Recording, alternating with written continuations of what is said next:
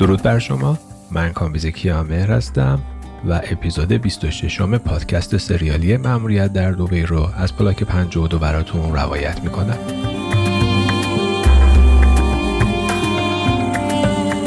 اگر به خاطر بیارید در اپیزود قبلی شنیدیم که سپه به فیتس وعده داد که اگر در قاچاق محموله های طلا به هند موفق بشه دستمزد هنگفتی نزدیک به نیم میلیون دلار در انتظارشه. جان استکس انگلیسی هم در مهمونی شام شیخ راشد به فیتس پیشنهاد داد تا به او برای متقاعد کردن سران کشورهای عرب برای سرمایه گذاری در رسانه های ارتباطی آمریکا کمک کنه.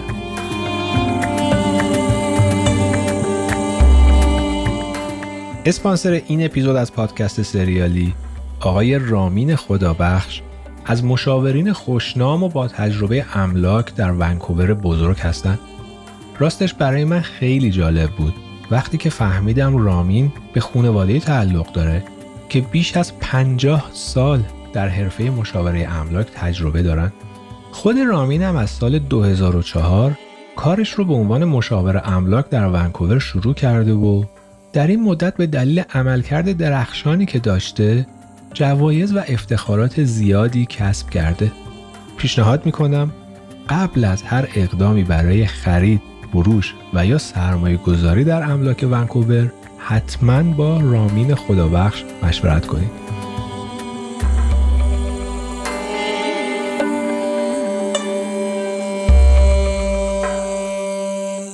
هنگامی که هواپیمای جت شرکت هواپیمایی ملی ایران به مقصد تهران از فرودگاه بین المللی دبی به هوا برمیخواست، فیتز لاد در صندلی قسمت درجه یک هواپیما در اندیشه های دور و درازی غوطه‌ور بود.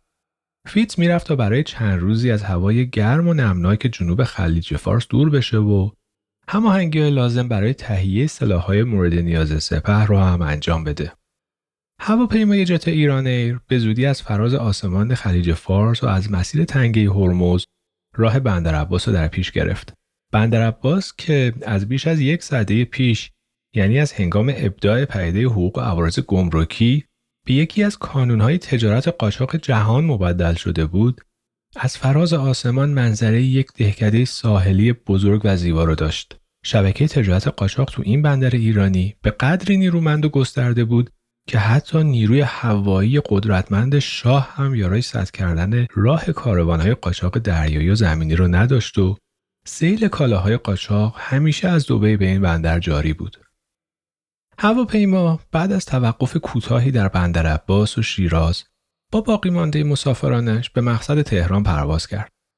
هرچه هواپیما به تهران نزدیکتر می‌شد، فیت احساس استراب و دلشوره بیشتری می کرد. دلشورش بیشتر به خاطر احساسی بود که نسبت به لیلا اسمیت منشی جوانش در سفارت و همکار سابقش داشت. فیتز به خوبی از محبوبیت فوق‌العاده این دختر دورگه در محافل اشرافی تهران آگاه بود. حتی خبردار شده بود که یکی از برادرزاده های شاه چندین بار به لیلا اسمیت پیشنهاد ازدواج داده ولی به نتیجه نرسیده. فیتز بیشتر از بابت اختلاف سنی زیاد میون خودش و لیلا اسپید احساس نگرانی می‌کرد.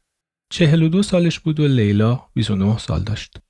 با این همه قلبش گواهی می‌داد که لیلا هم نسبت به او چندان بیتمایل نیست. لیلا می‌دونست که فیتز در آمریکا داره همسر و یک فرزنده. اما این رو هم می‌دونست که فیتز از مدتها پیش قصد جدایی از ماری رو داشته و کارهای قانونی طلاقشون در حال انجامه.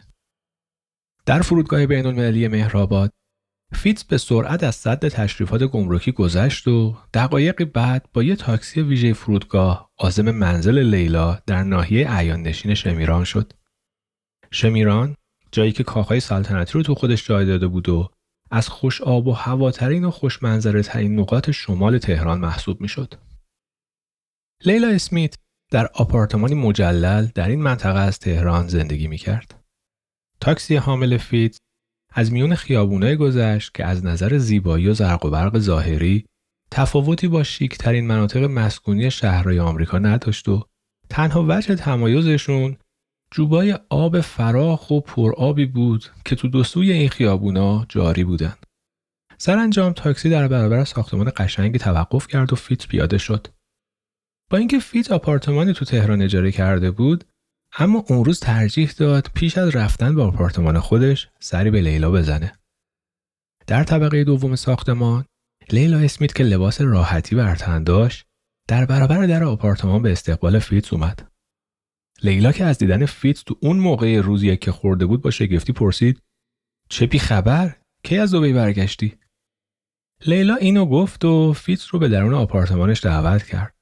بعد از خوشوبش های مقدماتی لیلا که هیجان زده به نظر می رسید فیتز رو به زیر سوال کشید. خب بگو ببینم از دوبی چه خبر؟ شیخ با تو چی کار داشت؟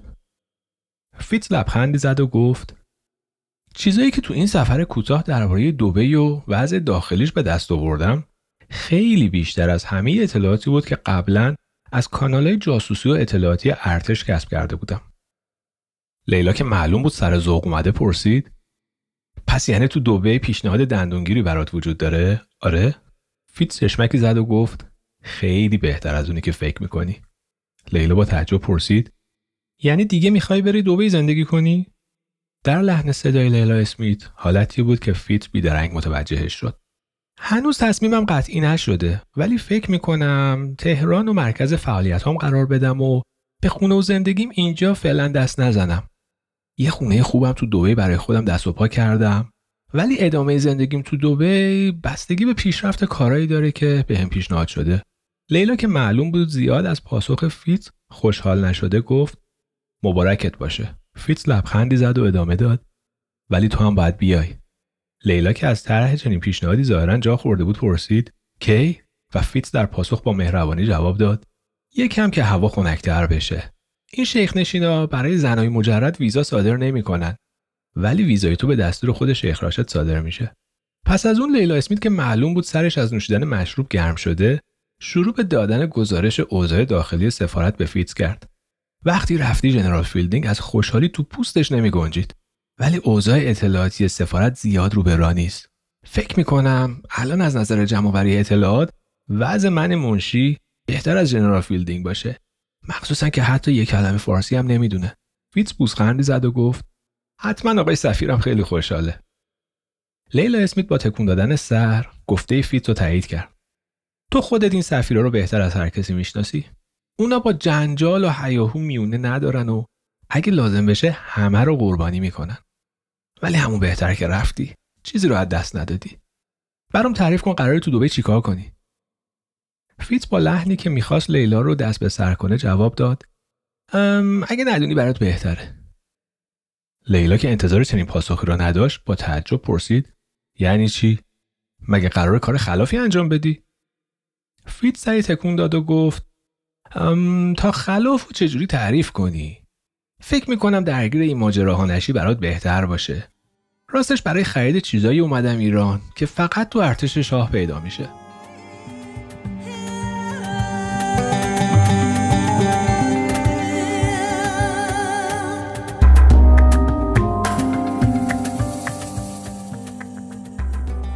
به پایان اپیزود 26 م پادکست سریالی مموریت در دوبه رسیدیم. ازتون دعوت می‌کنم. ادامه این داستان جالب رو شبهای آینده در پلاک 52 دنبال کنید.